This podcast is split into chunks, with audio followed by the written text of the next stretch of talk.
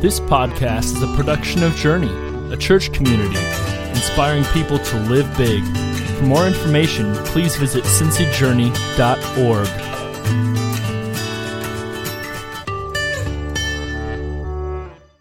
Good morning. Good to see you. Of course, at my age, it's just good to be seen anywhere. But uh, we're glad to be with you this morning and excited. Uh, and uh, I know that there are many things that are in store for you today. You've got a lot of decisions to make. Uh, but uh, I want you to understand that the church is people. When we were little, we learned this little thing. Here is the church, here is the steeple, open the door and see all the people. But that's wrong. The building isn't the church, people are the church. So the way we should have learned it was here is the building, here is the steeple, open the doors and see the church. You understand? Anywhere on the face of the earth there's God's people, that's the church. And you are the church. And uh, the most important thing about being churches is that you are people who have a common fellowship. You are called out together to follow Jesus Christ. And you do it together as people. And that's what makes you the church.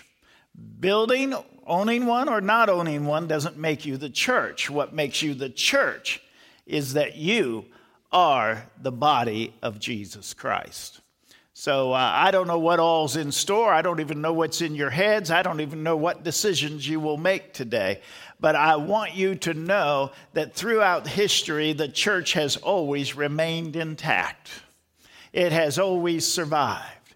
It was met originally in homes. It met in synagogues. It met in buildings. The earliest church building they uncovered was a home that was converted, and it even had a baptistry in it.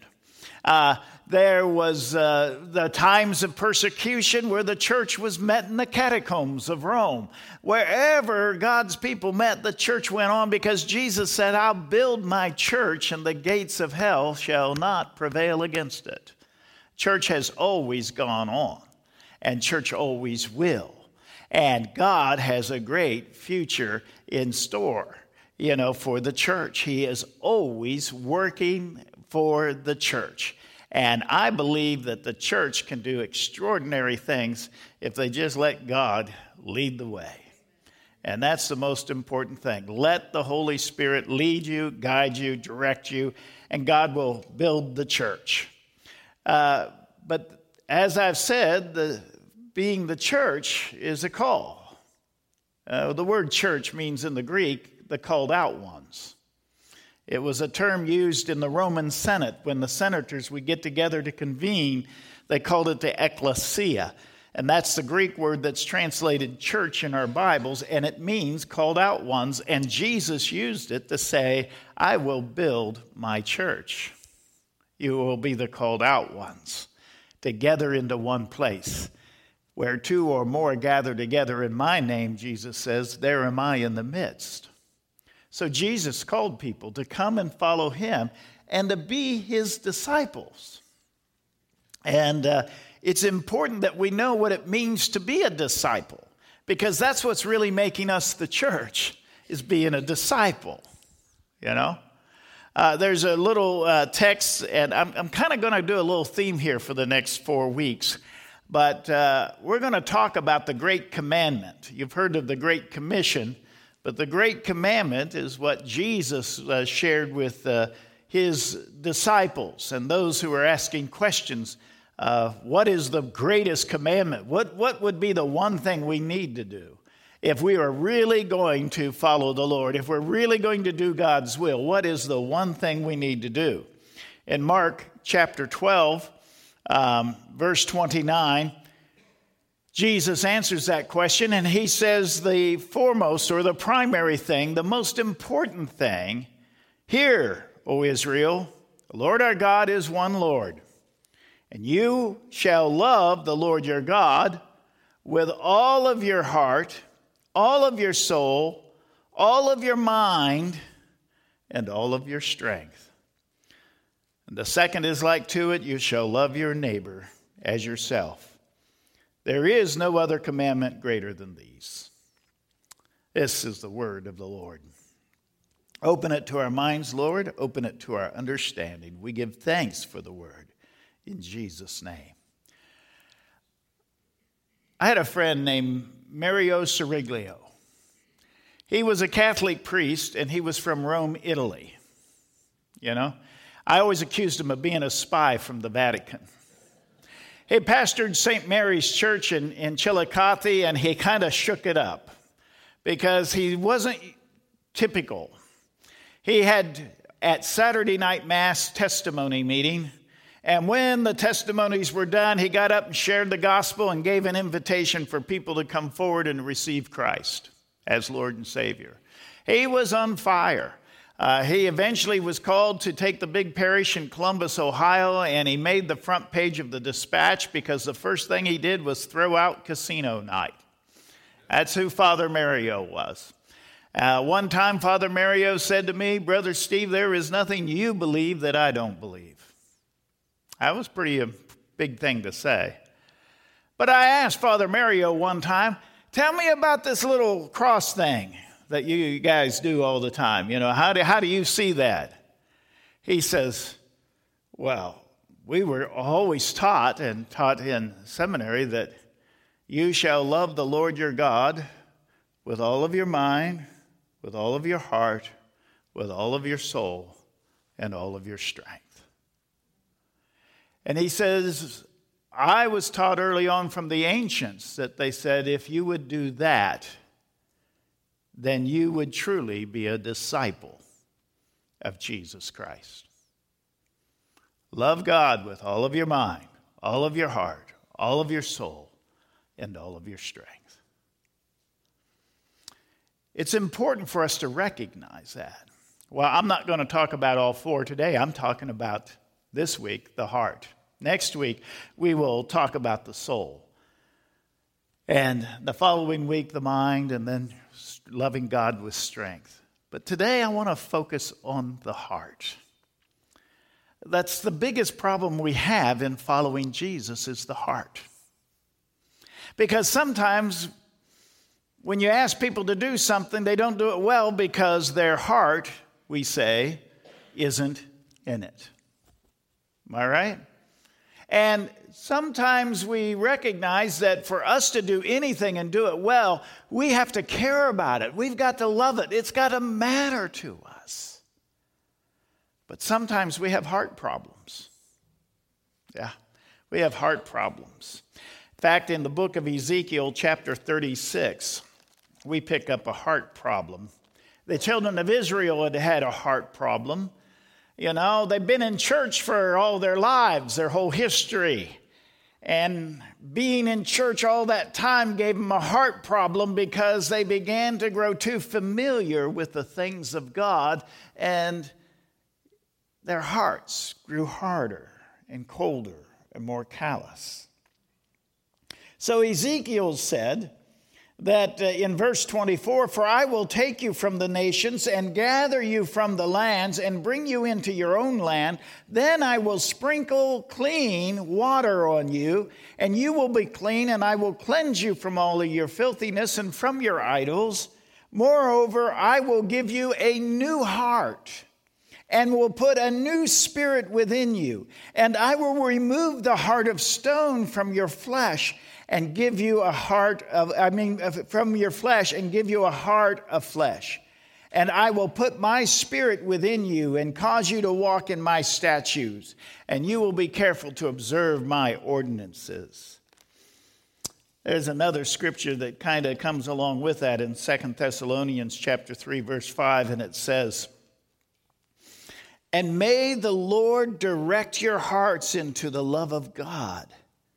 And the steadfastness of Christ.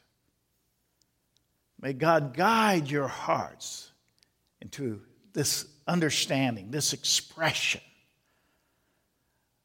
of steadfastness, solidity, patient endurance, as our scripture says, in Christ.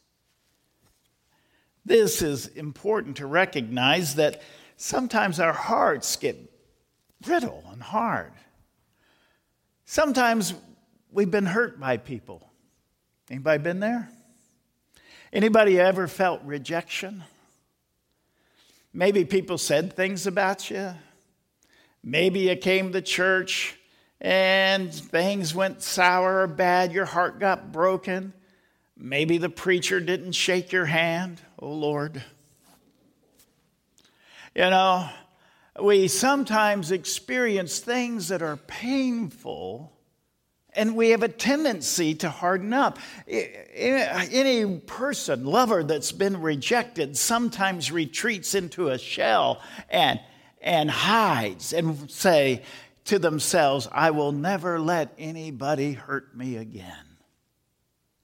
Problem with that is, is you're building a crust around your heart, and if nobody can get into it, then your heart cannot get out. You can't love others as well as you do not permit yourself to be loved. Anybody who wants to love without pain better run to the farthest mountain as far away from people as you possibly can and try to be alone and find something that is an inanimate object to love because if you're going to try to love or be loved, you're going to be hurt. And, and you just have to realize that that's part of caring about people. If you've ever lost a loved one, you know the pain and the separation it brings to your heart. And some people say, Oh, I wish I didn't feel this way. I say, Thank God you feel this way because it tells you how much that person mattered to you and how important they are. We have hurts and we have pains, but God has given us our tears. Our tears are God's own anointing oil to heal the heart. And as we cry and as we weep, as we grieve, we heal. People sometimes like to stunt their emotions, don't want to feel. I say, feel whatever you feel, but don't put your feelings in the driver's seat of your life. Let your feelings just be feelings. If you want to cry, kick, scream, do whatever, but don't put them in the driver's seat because otherwise you might get mad at somebody and run them down. You understand what I'm saying? You know, if you let your feelings get in the driver's seat, you, you might hurt someone or hurt yourself. Don't put your feelings in the driver's seat, but give them permission to feel, kick, cry, scream. Write letters, even if you don't mail them. But feel what you feel, get those feelings out to keep your heart healthy. You see, the heart sometimes struggles because it is in conflict with the mind. And what the heart basically is, is the very place where the mind, the will, and your emotions meet. That's what the ancients called the heart of the man. So, where your will, what you decide to do, what you feel, what, how you react to situations and circumstances, and what you think, where they all come together, that's your heart. So if you've got your feelings here and your mind tells you, well, why'd that person say that to me? Then you'll say, ah, they must not be, they must be mad at me. Did you ever read stuff into what people say and do?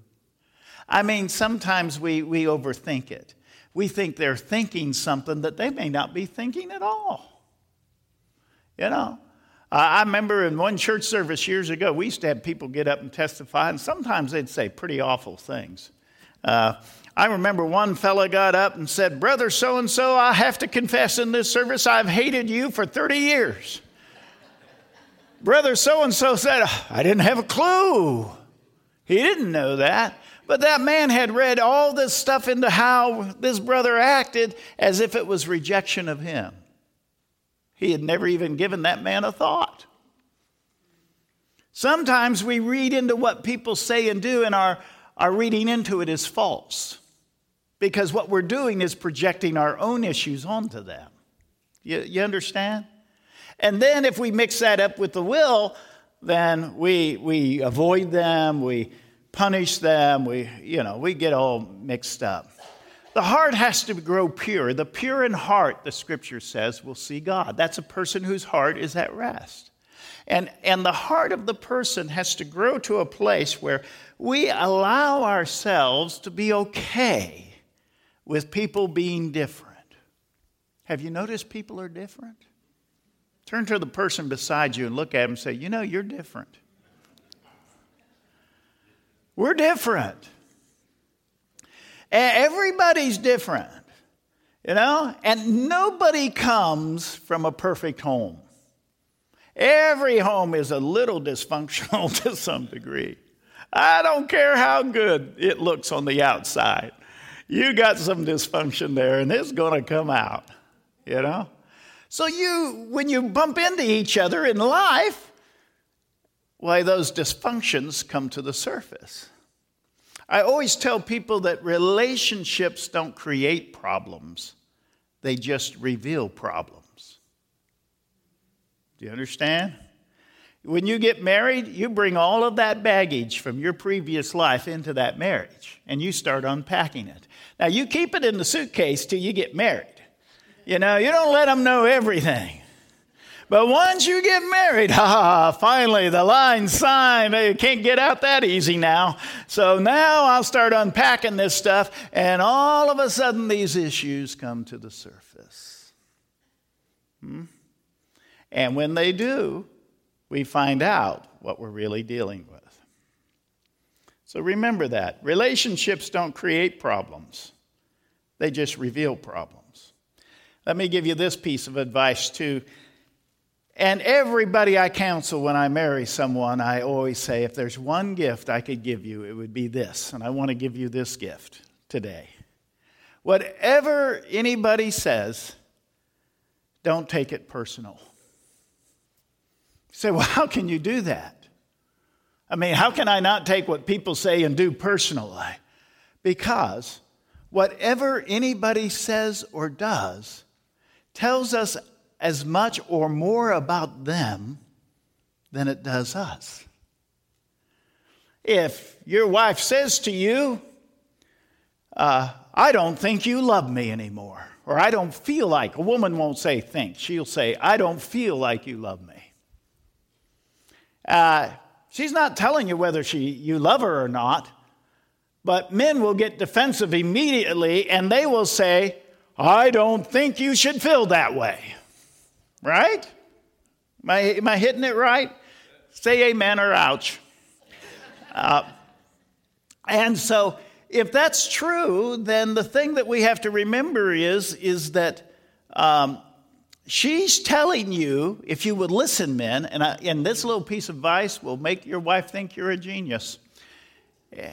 And men have a really hard time doing this, but don't take it personal. Don't get defensive, man, but replace your defensiveness with curiosity and say to your wife, I'm curious.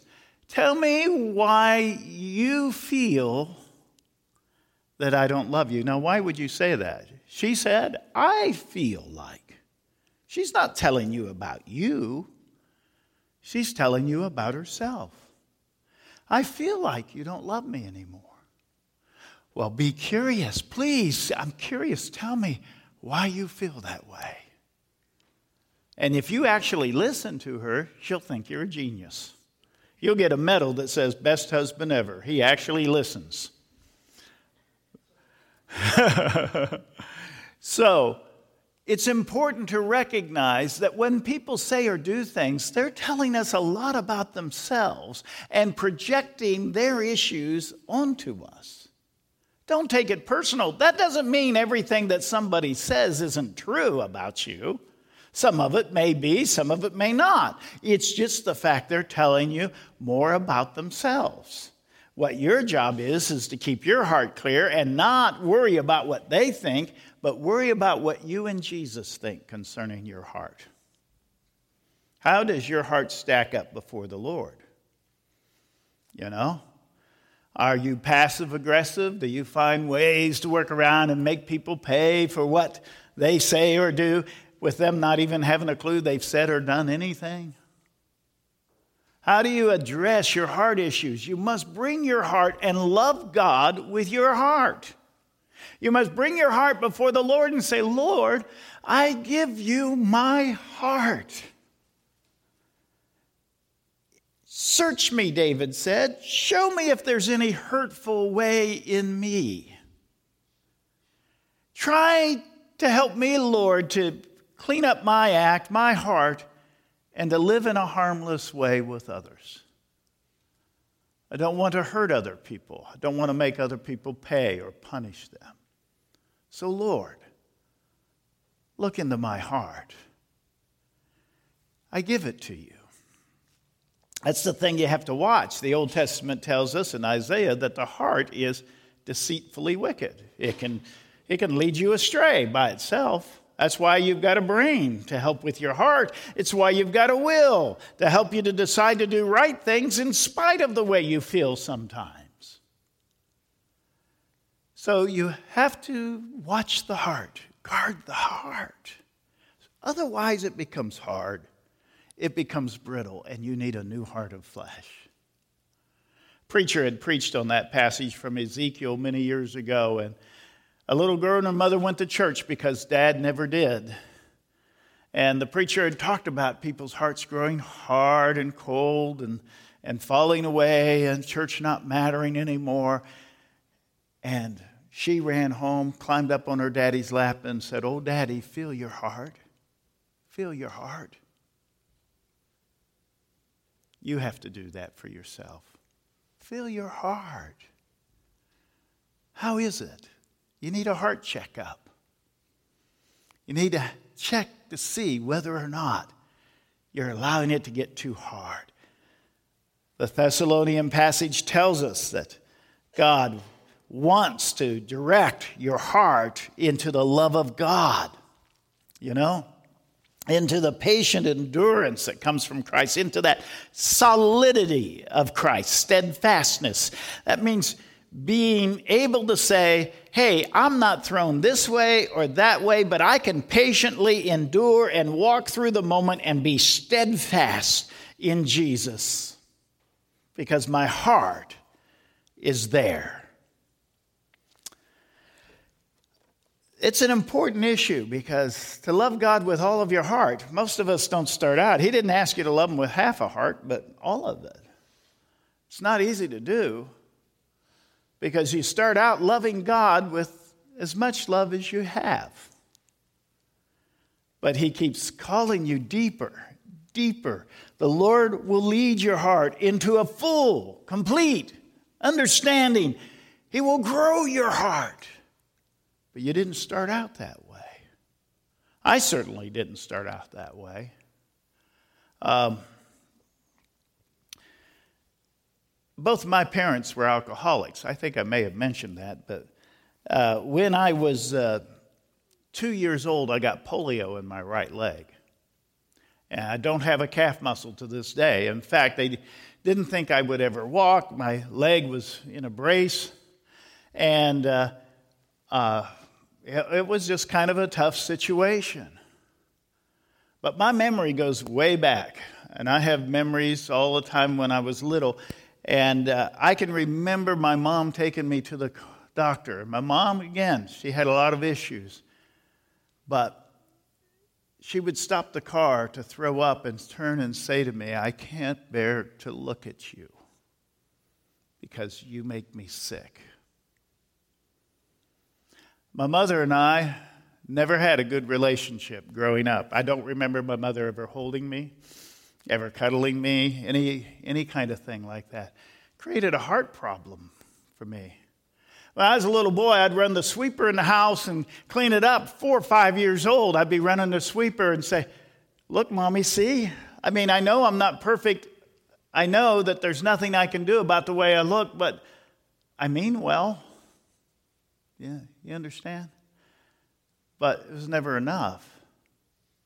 When I um, got married, my mother would write letters to me that were pretty awful. My wife could tell you she read those letters and would just hand them to me and say, I am so sorry, so sorry. But I never knew anything different than that. I didn't know mothers cuddled their sons or held them or loved them, but my heart did. My heart was broken.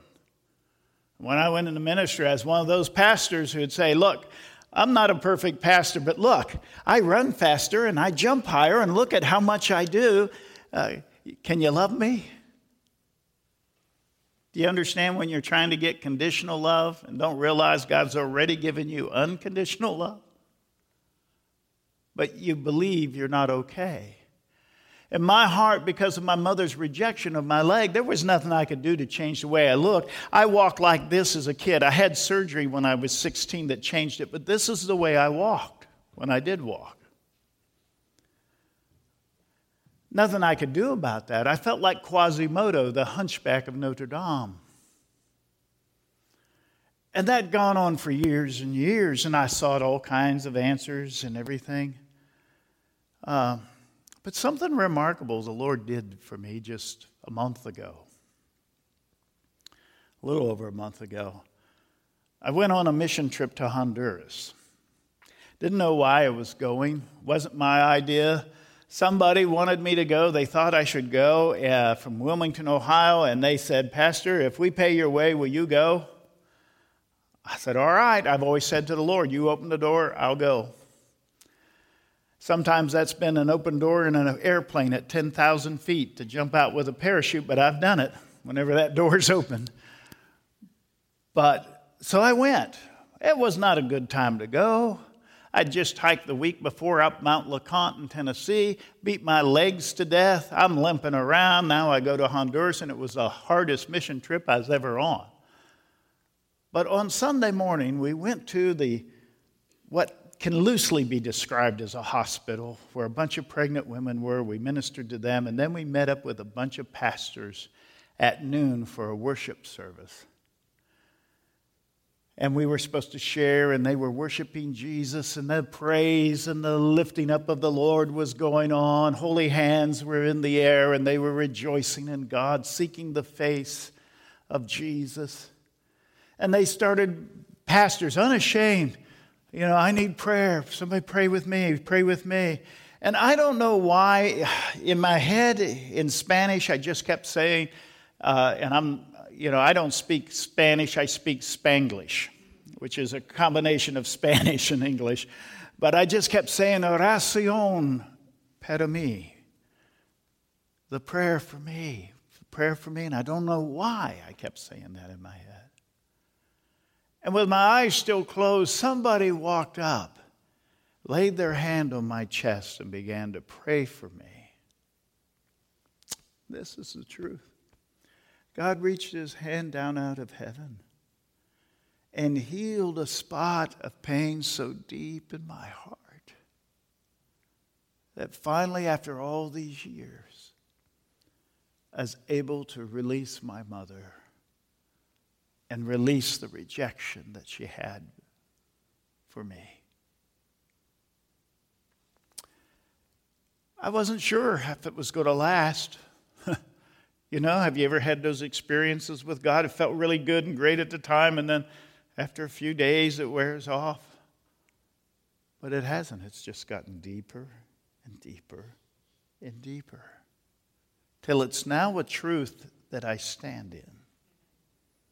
The Lord has healed my heart.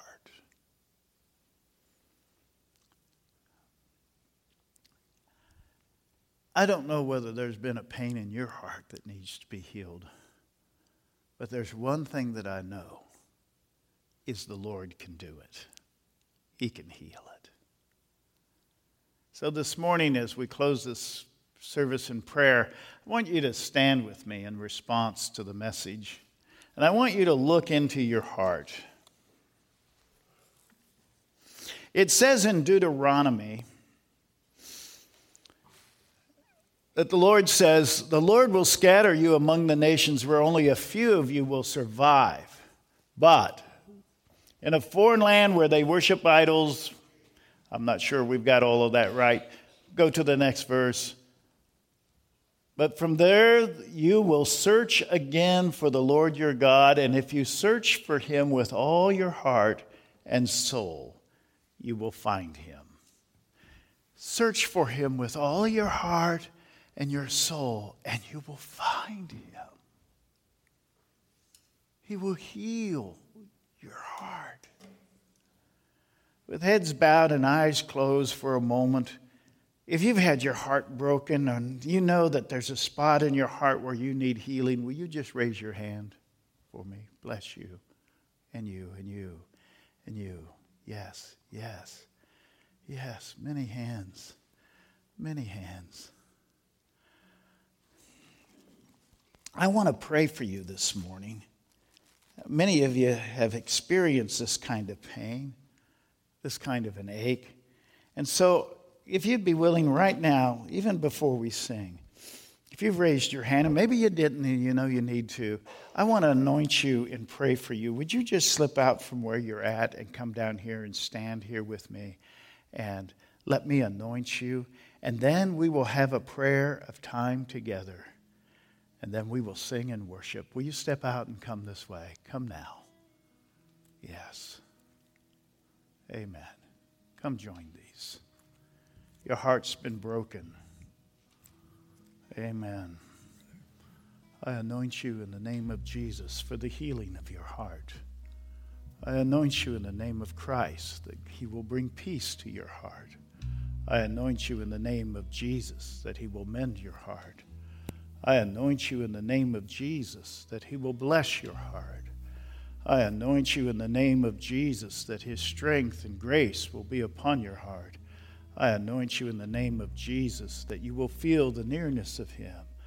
I anoint you in the name of Jesus that God's grace will minister to you with heads bowed, eyes closed. If you want to be in this prayer, just lift your hand, and I'm not looking to see it, but just lift it before the Lord and say, Pray for me. Oracion per me. Let God touch your heart.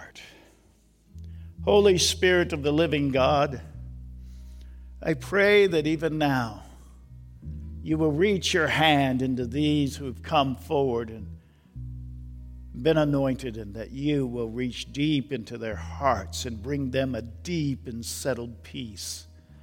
That they will feel the nearness of you, the warmth of your presence, the tenderness of your love, and know that you love them right well. Let your love go deep into their heart. Let them know that you are healing it and that all is well. Give them the peace that passes all understanding. And gentle their condition by the gentleness of your Spirit. Oh, I thank you, sweet Jesus, for the nearness of you this day and the healing touch that you bring to our lives. In Jesus' name we pray. And all God's people said, Amen. Peace be to you. Let's sing.